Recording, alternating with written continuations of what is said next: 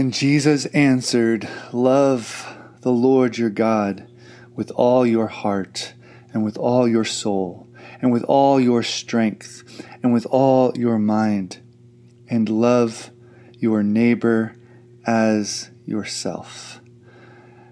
As we continue to be in our series called Dwell, paying attention to how God dwells in place with people, and how where God is dwelling, God is healing.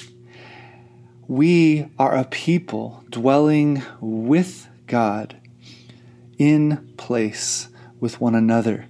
And we want to be partners and participants in the healing work that He is uh, bringing about in our community, in our neighborhood. And we are talking about that social dynamic of posture and position. How do we posture and position our bodies in relationship to other people? And how does that posture change as we interact with different people? Whether they be in authority over us or whether we are in authority over them or if they are men or women or children or uh, uh, adults that are older than us.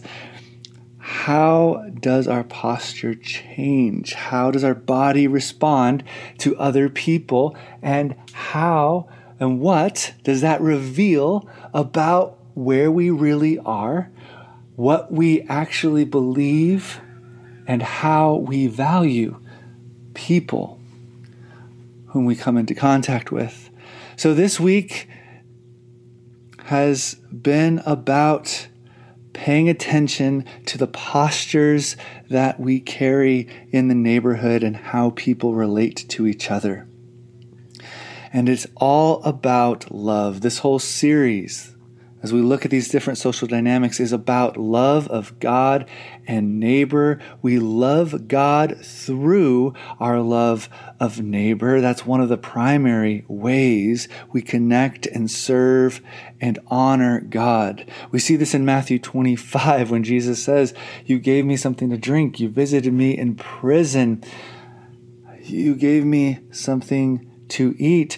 And they said, When did we do that, Lord? And he said, When Whatever you did to the least of these, you did to me. To honor, love, and serve another human being is to honor and love and serve the image of God that they bear.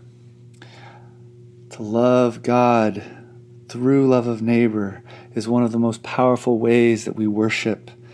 And I think we saw this in our conversation, the neighborhood conversation. I hope you had a chance to listen to it. You can get on uh, the website and listen to this conversation because Reina Luz uh, shared a really powerful interaction that gave so many different layers to postures at work in our neighborhood.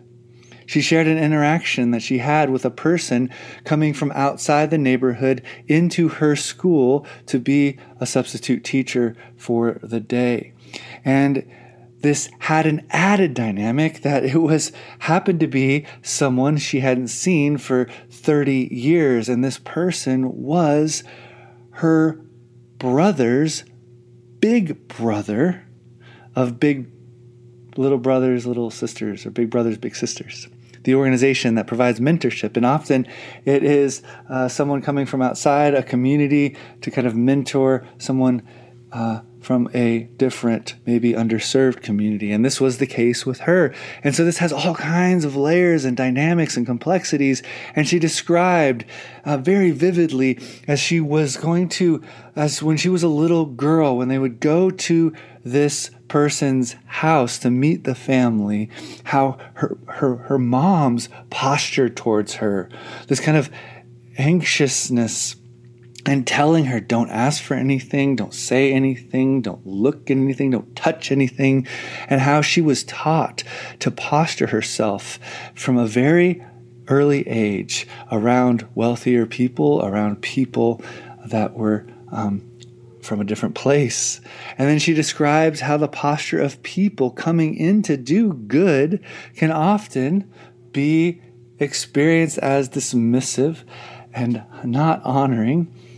Uh, and she also said something powerful. She says, I, we, meaning people uh, with similar backgrounds as her, we have to help people see our humanity. So much of her posture towards people is to help them see her humanity.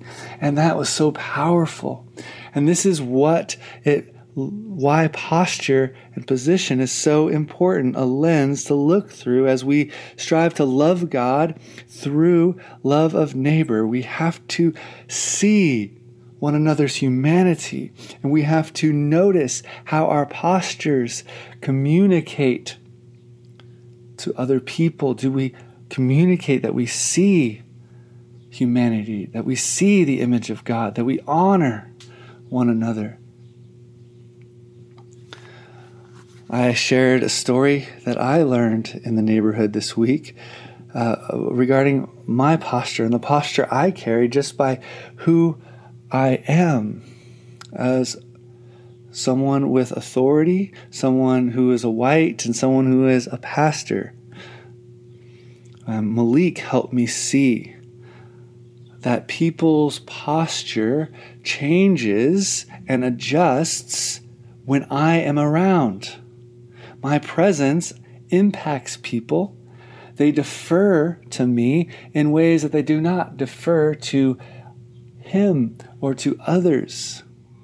And so I realize that even uh, realizing this helps me love people better, but also helps me love and understand my brother Malik better.